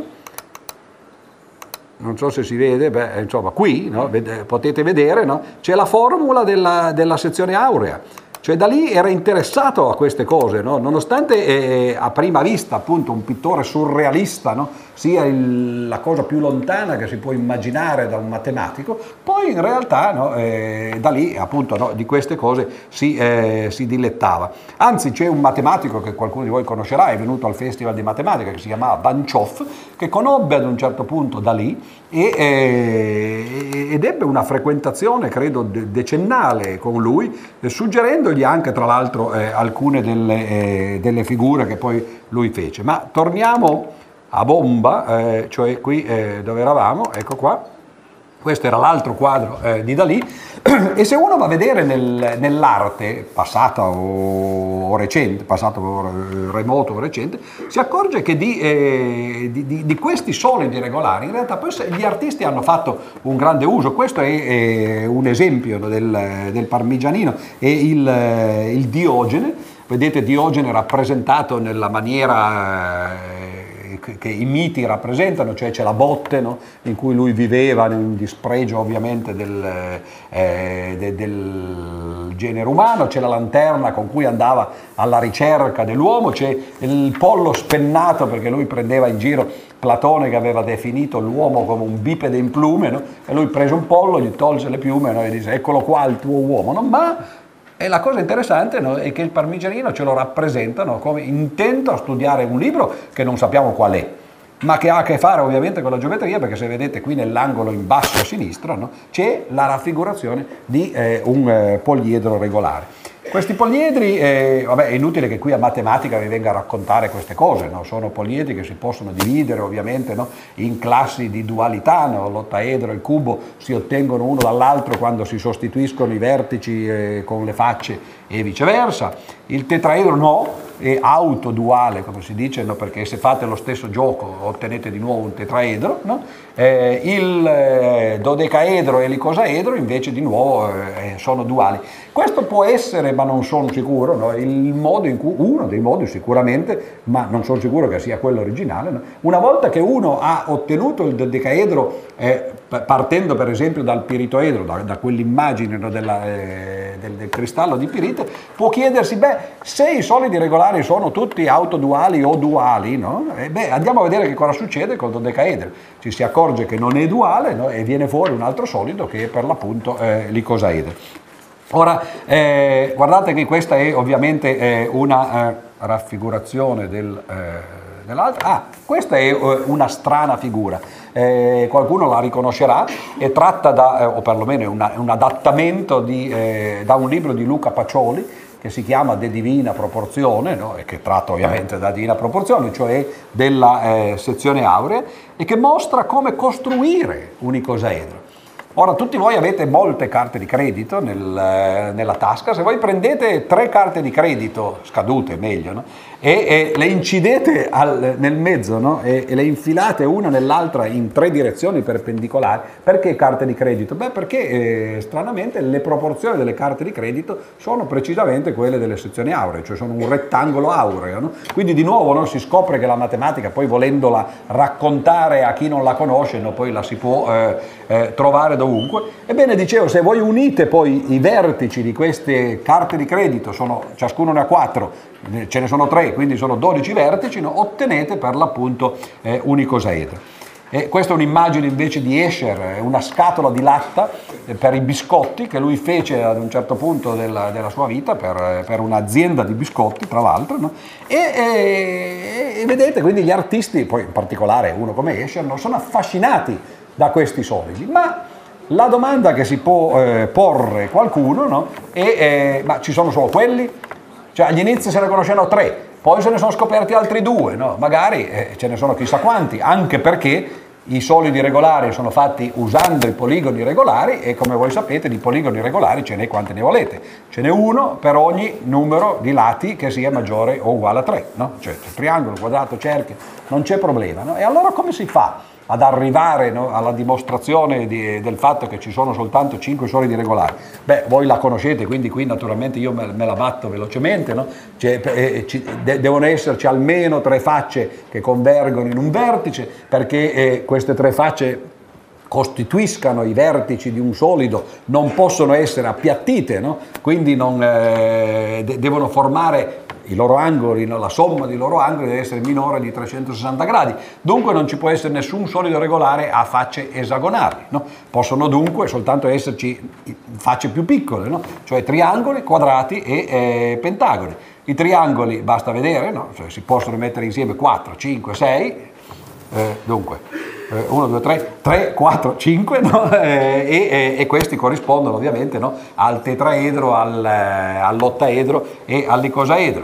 Il cubo se ne possono mettere solo insieme 3 perché altrimenti eh, viene fuori 360 gradi, no? quindi questo corrisponde al cubo e il pentagono idem come sopra, ce n'è un solo modo di metterli insieme che è il, eh, quello del, del, dodecaedro e quello è la, eh, la dimostrazione che diede Teeteto, pensate, eh, che esistono solo questi cinque solidi regolari. È uno dei più bei teoremi dell'antichità classica, ovviamente, no? è un teorema di unicità. Mentre gli altri sono teoremi di, eh, in genere no? di eh, esistenza, no? questo è un teorema di unicità. Si dimostra che eh, c'è una certa quantità di, eh, di solidi regolari, ma non troppi, quindi non è così banale come i solidi regolari come i poligoni regolari, ma come si fanno a, a, costruire questi solidi? Perché poi un matematico, oltre ad avere l'unicità, vuole anche avere l'esistenza. Ora, non è, non è, difficile costruire un cubo no? con la carta, per esempio, no? o costruire un tetraedro. Costruire i, i, eh, i dodecaedri, per esempio, no? è una cosa un po' più complicata. Allora, il modo per farlo è quello di, di spiegarli. Voi li aprite, li, li, li, mettete sul piano e poi li, li ricostruite insieme. Questa è una cosa di cui vado orgoglioso perché sono riuscito a, a fingere di essere Escher no? e eh, usando delle cose di Escher eh, ho trovato, questa è, la, è, è, semplicemente l'apertura di quella scatola di latta no? che avete visto prima ed è il dispiegamento di eh, un eh, icosaedro, ma in parte, no? questo è il più complicato ovviamente, dentro ci stanno anche il dispiegamento del tetraedro e dell'ottaedro, questo è il dispiegamento di un cubo, notate che sono sempre le stesse figure, eh? ci, sono, ci, sono, delle stelle marine e eh, delle conchiglie. No? Eh, questo Escher non l'ha mai fatto, ma, eh, ma lo si può ottenere no? a partire da una delle sue figure. No? E questo invece l'ha fatto lui direttamente, è un dispiegamento del eh, dodecaedro. Quindi eh, la stessa immagine praticamente, no? fatta in maniera un, un, po' diversa, a volte convergono nei vertici le punte dei, delle stelle marine e altre volte invece come vedete convergono eh, qua giù eh, le, le, le, i bracci, no? le braccia di queste stelle marine, fa vedere no? che effettivamente ci sono questi solidi regolari, quindi c'è l'esistenza e l'unicità. E questo per chi voglia appunto raccontare la matematica a qualcuno che non l'ha mai vista prima, beh, è un bellissimo teorema, facile da far vedere, non lo si può fare con la carta, no? eh, eccetera. Questi sono i solidi che, che, Escher poi costruì invece. Stranamente non usò la stessa tassellazione per solidi differenti. Cosa rimane da fare? Beh, rimane da chiedersi, e questo è l'omaggio no, al, al, chimico, no? se questi solidi sono soltanto eh, eh, nella mente del matematico, oppure se in realtà eh, si trovano anche in natura, per esempio. No? Eh, una volta gli, gli, antichi penso che la pensassero al, al contrario, no? cioè che in realtà le forme matematiche fossero quelle della natura.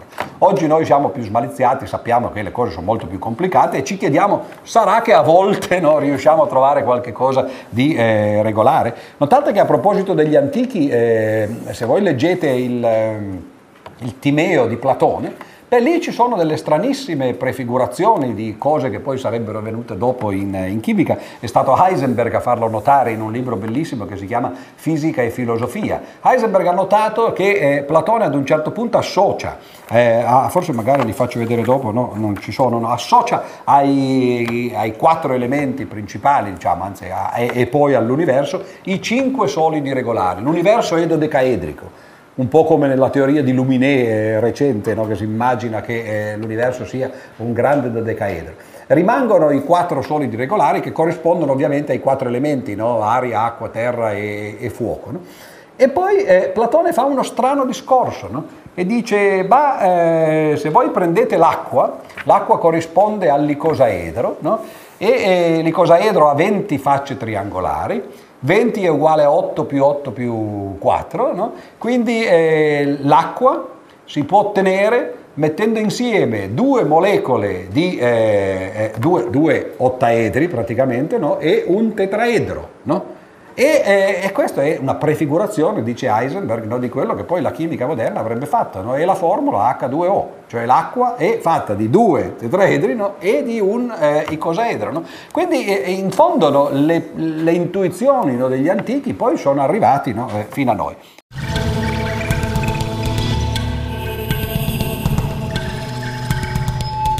Ma Cosa succede quando si va a vedere appunto negli elementi, no? eh, si trova qualche cosa che abbia una forma eh, geometrica eh, effettivamente simile ai solidi regolari? Beh, questo per esempio eh, fu Linus Pauling agli inizi no, eh, degli anni 30, eh, credo 1931, no, a scoprire per esempio no, che il carbonio ha questa proprietà di disporre le sue valenze in eh, quel modo lì. Questo qui adesso io non, non, non improvviso più perché avendo paura del, del, del chimico presente, questa una, dovrebbe essere una molecola di eh, metano in cui vedete qui al centro l'atomo di carbonio eh, rosso e i quattro atomi di idrogeno, CH4, ai ai vertici e questi vertici corrispondono esattamente ai, eh, ai vertici di un tetraedro, quindi lo si trova eh, in natura. Questo è un esempio di ottaedro invece, che, eh, che cos'è? Questo me lo puoi dire tu, credo, è l'esafluoruro di zolfo. Vedete qui al, eh, al, centro questa volta un atomo di, eh, eh di zolfo e eh, ai lati no, i sei, pardon, eh, il, che cos'è questo? Fluoro, esatto come dice la parola, naturalmente, no? i sei atomi eh, di fluoro. Quindi ci sono effettivamente no? eh, esempi in natura di solidi eh, regolari. Ma eh, dodecaedro, per esempio, beh, quelli cominciano a diventare un po' più complicati, ma si possono costruire. Questo è un esempio di una cosa che si chiama cubano, che non ha niente a che fare con, eh, ovviamente, no? con, con, i suggerimenti no, della parola, non arriva da Cuba, no? non, non, non, è niente legato alle discoteche, ma è eh, un cubo in cui vedete eh, naturalmente atomi di eh, carbonio, che sono quelli rossi, e atomi di idrogeno, che sono quelli, eh, quelli grigi, che penzolano eh, dai vertici di questa struttura. C'è un libro bellissimo di Hoffman eh, che si intitola in inglese The Same and Not the Same, eh, lo stesso e il diverso, non so come sia stato tradotto in italiano, ma so che è stato tradotto, e che ha un capitolo in cui racconta come si può sintetizzare questo cubano. Sembra una cosa semplice, ma invece la, la, è complicatissimo, no? perché si passa attraverso eh, molecole di forma strampalata per arrivare poi a, a ottenere eh, questa cosa. C'è anche questo che, come vedete, no, è un dodecaedro con, eh, con, questi atomi penzolanti di idrogeno che si chiama dodecaedrano, ovviamente. C'è anche un tetraedrano e basta perché per motivi strutturali che poi magari tu ci puoi raccontare, no? gli altri due solidi non si possono ottenere in questo modo, ma si può cercare di togliergli gli atomi di idrogeno perché questi sono, sono un po' ridondanti, no? se togliete gli atomi di idrogeno ottenete per esempio no, una molecola che è fatta, soltanto, è fatta come un dodecaedro ed è il più semplice esempio di, di, di, dei cosiddetti fullereni, i fullereni sono stati scoperti prima in maniera più complessa da Croto e da altri con eh, il pallone da calcio calcio, no? che è un solido semi-regolare, ma si possono fare anche atomi, eh, anche esempi eh, regolari. Per esempio questo qui, per quanto ne so io, eh, è stato sintetizzato, credo recentemente, qualche, qualche anno fa, e dentro ci hanno messo un atomo di elio no? ed è diventato praticamente una mongolfiera no? lillipuziana no? perché c'è fuori un involucro che dentro ha il gas che gli permette di eh, salire al cielo come a volte succede in altre storie. Queste sono eh, invece raffigurazioni di eh, solidi più o meno regolari, questo è il modo più classico in cui la pirite eh, si, si mostra, cioè nella figura cubica. Eh, questo è invece il diamante che eh, spesso è eh, ottaedrico. Vedete come eh, in realtà, eh, eh, caspita, quando uno va a, a scavare, no, poi di esempi no, di solidi regolari se ne trovano veramente tantissimi. Ma questo è, chimica in realtà. No? Ma nella biologia, ad esempio, beh, qui invece è stato un altro dei grandi nomi dell'antichità, no, pardon, dell'antichità, del Novecento, non Linus Pauling, bensì sono stati Watson e Crick, niente niente meno, no? a, eh, a, scoprire per esempio che il, la, la, struttura di certi virus, questo è il, il, il, FX174 che è diventato un po' uno dei eh, banchi di, di, di, di, studio di queste cose, ha una struttura icosaedrica e tra l'altro sono andati a vedere esattamente come sono fatte queste facce, no? ciascuna delle 20 facce è fatta di tre pezzi no? di questi capsomeri, questa è una, una, figura invece non, non eh, una, eh, una, fotografia e, e quindi anche in biologia addirittura, no? a volte i virus tra l'altro spesso hanno queste forme, no? i cosaedrici, alcuni di questi sembrano delle navicelle spaziali, no? hanno delle specie di gambe, poi il pungiglione che permette di, eh, di, attaccare e la forma eh, icosaedrica. Insomma ci accorgiamo, ah questi sono ovviamente no, i famosi radiolari no, che Haeckel, eh, questo già a metà dell'Ottocento, eh, scoprì sono dei minuscoli organismi eh, marini, si possono vedere al microscopio questa volta, e lui li disegnò, ci sono centinaia di disegni di queste forme e alcune di queste forme sono di nuovo forme eh, regolari. Eh, questo qui è ovviamente un, eh, un ottaedro, questo è il dodecaedro eh, questo è l'icosaedro, no? quindi vedete anche la, la natura in realtà, no? poi alla fine usa queste cose, lo sapevamo, lo sapevamo da tempo perché la matematica è ovviamente è il linguaggio, come diceva Galileo, in cui il libro della natura è scritto, però non, a volte non, non, non, si pensava che si potesse arrivare così nei dettagli no, della, della matematica. Finiamo le, le, immagini di questo capitolo e poi naturalmente mi fermo anche perché non vi posso far vedere tutto, ma questa è una famosa immagine che è tratta da Keplero, il Mysterium Cosmographicum, in cui lui pensò di essere arrivato a scoprire il segreto del cosmo, cioè le proporzioni eh, delle orbite planetarie, mettendo uno dentro l'altro i solidi eh, regolari. Ce n'era giusto il numero che servivano, i pianeti eh, noti all'epoca erano soltanto quelli, no? 5 più la Terra e la Luna, no? quindi andavano giusto bene. Certo che nel momento in cui ci sono più pianeti questo, questo tipo di approccio no? Va poco lontano, ma poi Keplero riuscì a trovare poi la sua terza legge no? eh, anzi tutte le altre leggi, ma in particolare la terza sulle proporzioni, no? in maniera diversa.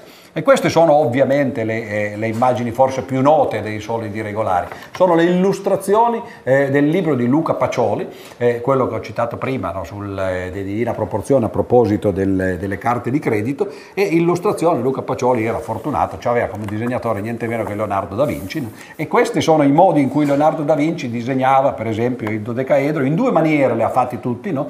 Eh, in maniera piena, come la chiamava lui, e eh, in maniera vacua o vuota eh, soltanto con, la, con l'impalcatura. No? Tra l'altro recentemente l- una casa editrice che si chiama Avoca o Aboca, eh, che sta a, San Sepolcro, è, è una casa che, che, che, che, fabbrica, credo, medicinali, erbe, no? però ha questo gusto, perché a San Sepolcro poi ci stavano no? eh, alcuni pittori ovviamente famosi, in particolare anche eh, eh, Luca Pacioli, e ha, ha, pubblicato un facsimile che oggi si può trovare, tra l'altro nel caso siate interessati, non costa credo una quarantina di euro, no? un facsimile del libro di eh, Luca Pacioli con al fondo tutte le immagini di Leonardo che noi in genere vediamo soltanto sul computer, no? invece oggi sono appunto disponibili in una bella edizione in paperback così.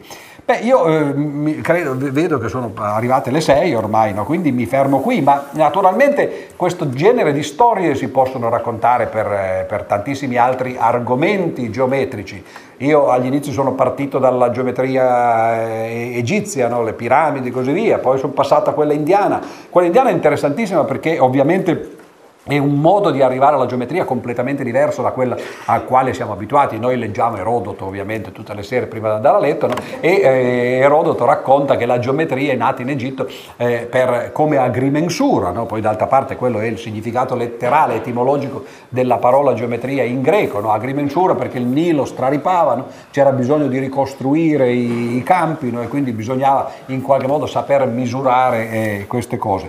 E, e, poi ovviamente eh, eh, di lì è partito partita no? e si è sviluppata. Le piramidi sono un esempio appunto avanzato di geometria eh, egizia, ma gli indiani sono arrivati per motivi completamente diversi, legati a, a problemi analoghi a quelli che ho citato poco fa eh, a proposito del, dell'altare di Delo. No? Eh, perché in realtà gli indiani avevano eh, la, la strana abitudine di fare delle forme eh, abbastanza complesse, delle forme a uccello, no? a falcone degli, indiani, eh, degli altari vedici e poi non so come mai ogni anno dovevano aumentarli di una certa quantità no, per credo 90 anni no, in modo da, da, da, farli aumentare.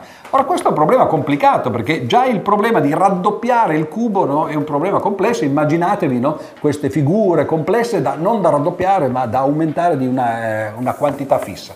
E i Sulva Sutra, che sono in realtà eh, precedenti addirittura no? alla, alla, matematica greca, riportano tutti i risultati che servono eh, per, eh, per, questi scopi, in particolare ovviamente riportano i teoremi di Pitagora no? e cose legate così. Quindi c'è questo inizio, no? Eh, diciamo così, rituale della matematica in campi completamente diversi da quelli ai quali siamo abituati.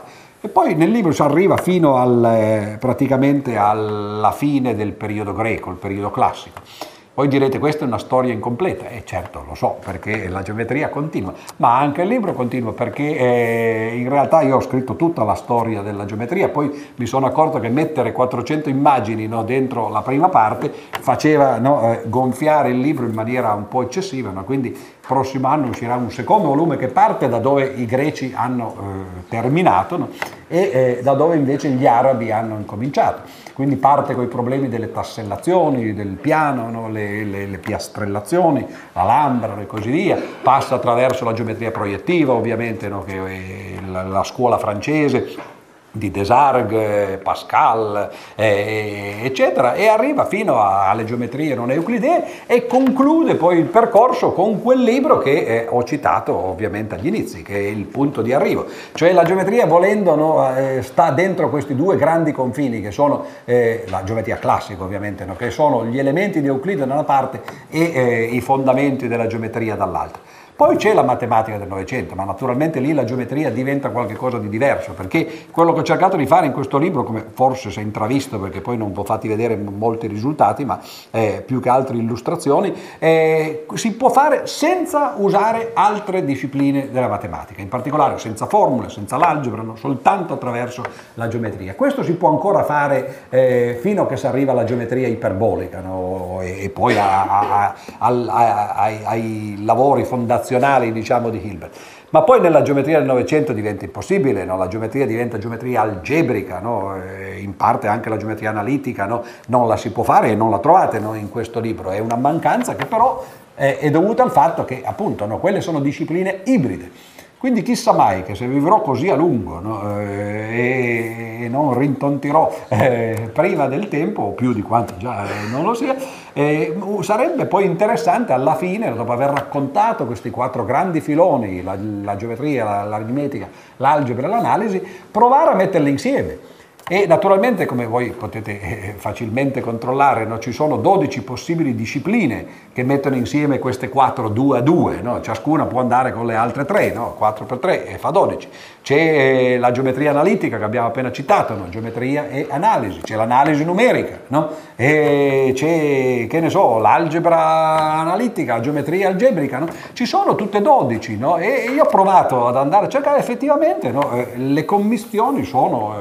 Eh, ci sono esempi interessanti e abbastanza elementari di tutte queste commistioni.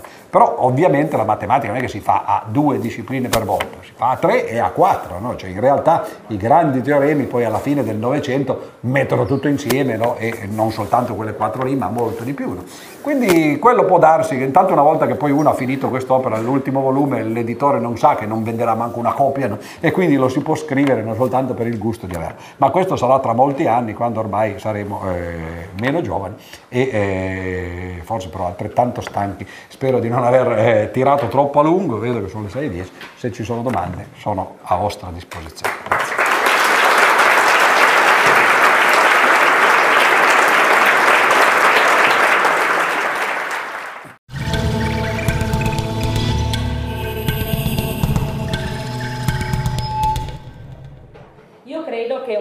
5 minuti di dibattito si possano dare a chi vuole approfittare dell'ospite di quest'oggi.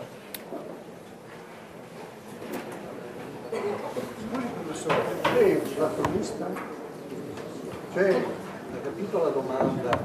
Se crede... Sì, sì, ho capito. Ah, grazie. Eh, la domanda è se io sono un platonista un platonico, se credo eh, che ci sia un al di là nel quale eh, invece che eh, le anime dei defunti non ci sono le figure geometriche, eccetera. No, non particolarmente, anche perché credo che, eh, benché faccia piacere dire che la matematica è il linguaggio in cui è scritto il libro della natura no? e che Dio è matematico, l'abbiamo visto col compasso, eccetera, in realtà la matematica è opera dell'uomo, no? Il Papa non è convinto di questo no? eh, e più volte, Benedetto XVI, no? più volte ha, ha citato questo, eh, questo, argomento interessante tra l'altro, l'ha citato anche di fronte ai giovani quando vennero, credo forse qui, sono venuti a Padova o a Verona eh, a una giornata eh, boh, due o tre anni fa, non è che lo segua proprio no, eh, direttamente, però è interessante perché lui sostiene che la matem- la, l'esistenza della matematica è una prova dell'esistenza di Dio. E come mai? Perché dice la matematica è ovviamente un prodotto dello spirito umano, no? quindi è soggettiva perlomeno nel senso della specie umana, no? se non proprio dell'individuo. No? E, e, ed è strano però che questa, eh, questo prodotto soggettivo dell'uomo poi alla fine si adatti così bene alla descrizione di una realtà oggettiva. Quindi per lui l'unica possibilità no, è che sopra no, eh, l'uomo che fa la matematica e la natura che viene descritta dalla matematica ci deve essere qualcuno che coordina o preordina l'armonia, no? prestabilisce. È un po' l'argomento di, di, di Leibniz in fondo, solo che lui lo usava per le monadi invece che, per, eh, che a questi fini. Eh, io non credo che le cose stiano così, mi sembra che ci sia una spiegazione molto più semplice, che è quella evoluzionista, cioè, noi abbiamo sviluppato una matematica fatta in quel modo perché siamo adattati al, a, al mondo che ci circonda, per il semplice motivo che se non fossimo adattati non saremmo qui a parlarne no? e ci saremmo estinti prima. In parte la matematica è addirittura ormai entrata dentro i nostri eh, circuiti cerebrali. No? Voi sapete che, ci, che, i bambini anche a, a, poche settimane di vita già riconoscono i numeri piccoli, no? si può fare, ma basta chiederglielo naturalmente, no? e loro ce lo dicono, ma è ovviamente un po' difficile eh, chiederglielo direttamente, chiedere a un bambino tu capisci cosa vuol dire il numero 3, e lo si può fare semplicemente con esperimenti molto semplici, prendendo per esempio uno schermo? Nel senso di un ostacolo, e fargli vedere una palla che entra da una parte, il bambino subito eh, capisce il principio di eh, causa ed effetto, quindi si aspetta che dopo un po' la palla esca dall'altra parte, ma se a un certo punto voi gli fate vedere una palla che entra e due che escono, vi accorgete che eh, il bambino ha un moto di stupore, no? il che significa no? che, che, eh, che, che, riesce a, intuitivamente no? a distinguere tra uno e due. Lo può fare con i numeri piccoli, certo che se gli fate passare mille palle da una parte e ne fate uscire 1999, non è che, ma nemmeno voi, non credo, a meno che non siate degli autistici o degli ingegneri. E, eh, e, eh, in realtà no, quindi eh, c'è una parte di matematica innata. No? E Alain Kohn, cui, la cui opinione è sicuramente più interessante e, e cosciente della mia, no? ha scritto un bellissimo libro che si chiama Materia per pensare, che un gioco ovviamente di, di parole, era un dialogo con eh, Changeux, il neurofisiologo Changeux, in cui presenta appunto una, una, visione duplice della matematica. In genere si chiede, si, si fa la domanda al matematico, ma la matematica si scopre o si inventa? No? E, e, ovviamente la domanda è mal posta, no? perché non è un o-o, no? out-out, ma è un O inclusivo. Lui, eh, Con dice una parte della matematica probabilmente si scopre perché è innata, no? cioè i numeri piccoli per esempio il riconoscimento di forme elementari. Agli inizi del libro, prima di partire con la storia della geometria, io racconto un po' di, di, da dove arriva la geometria, no? quanto in realtà dipenda anche dai nostri a priori, no? dal fatto che siamo degli uomini e non dei pipistrelli, per esempio, no? o non dei, delle tenie che vivono dentro, dentro l'intestino e così via. Ognuno ha i suoi a priori, però una parte noi, noi la scopriamo e l'altra parte probabilmente la inventiamo cioè l'analisi complessa, non so se ci sia in natura, eccetera, probabilmente non è costruita lì, ma poiché le basi no, sono basi che eh, stanno dentro di noi perché si sono eh, evolute no, con la nostra specie che è adattata alla realtà, io penso che eh, non ci sia bisogno di andare oltre no? e, e basta, basta, rimanere in questo mondo. Quindi la, la, risposta in altre parole è no, non sono platonista, anche perché eh, sarebbe sciocco rifiutare una religione per poi prendere un'altra. No? So che qualcuno lo fa, no? Magdi Allam per esempio, no? che, che, che, passa dalla padella alla braccia, ma, eh, o dalla braccia alla padella, non so quale, quale però no, no. Una volta, ogni tanto poi c'è la tentazione no? per i matematici di pensare che in fondo no? eh, con, se poi lo, lo, lo, si, lo, si, sonda, lui dice la matematica, no, la realtà matematica è eh, più reale, più concreta, lui dice, della realtà fisica.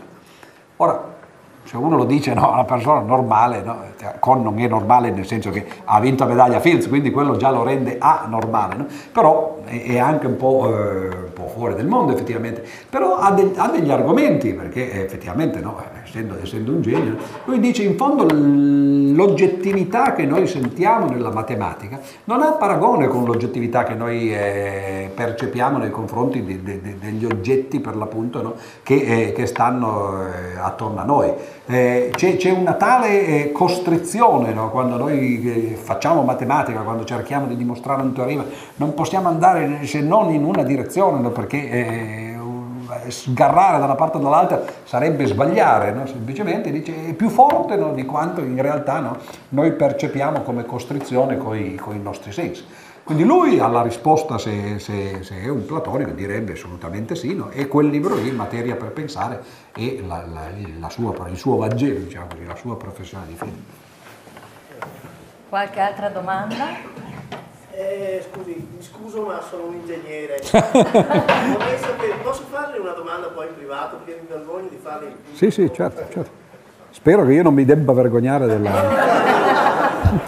no, perché farle in pubblico Ah, adesso sono curioso. Sì, cioè, Ce lo dico. Però... no, volevo sapere. Ah, adesso così la fa. Ah, vabbè, volevo sapere, l'algoritmo dei numeri primi è stato scoperto oppure no?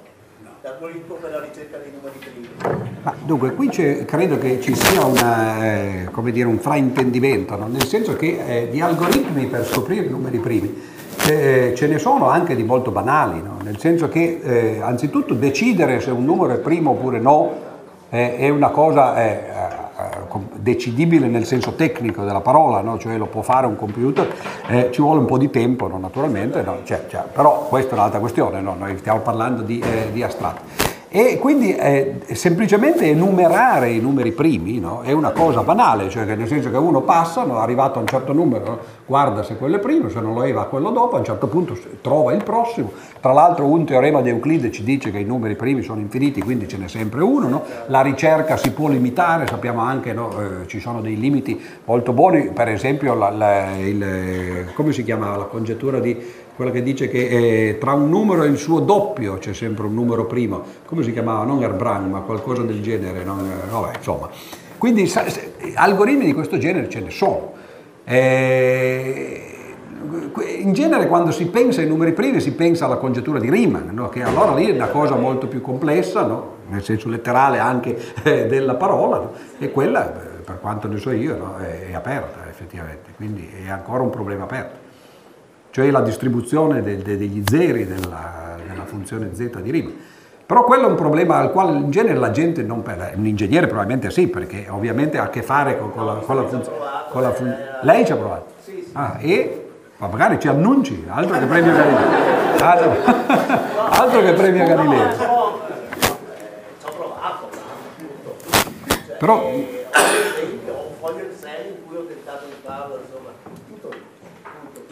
provato, Però se la cosa è stata risolta oppure no. Non è stata risolta, ma dubito che un foglio Excel possa servire, no, nel senso che, no, nel senso molto preciso, che, che in realtà eh, si sa che i primi non so, 4 milioni di, di, eh, di, zeri della funzione z stanno effettivamente no, su quella retta lì. No?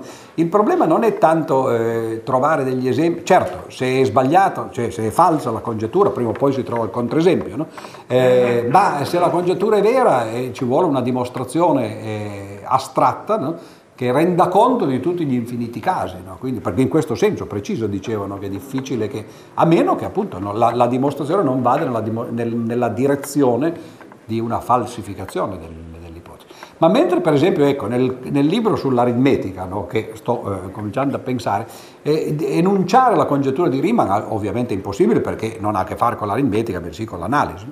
Però trovare le, il modo in cui si arriva alla connessione tra la funzione z, no, per esempio, e i numeri primi, quello lo si può fare in maniera abbastanza semplice, no, eh, usando la, la, come poi ci arrivò d'altra parte Eulero, no? Cioè usando la serie armonica, no? la somma degli inversi dei numeri interi, no?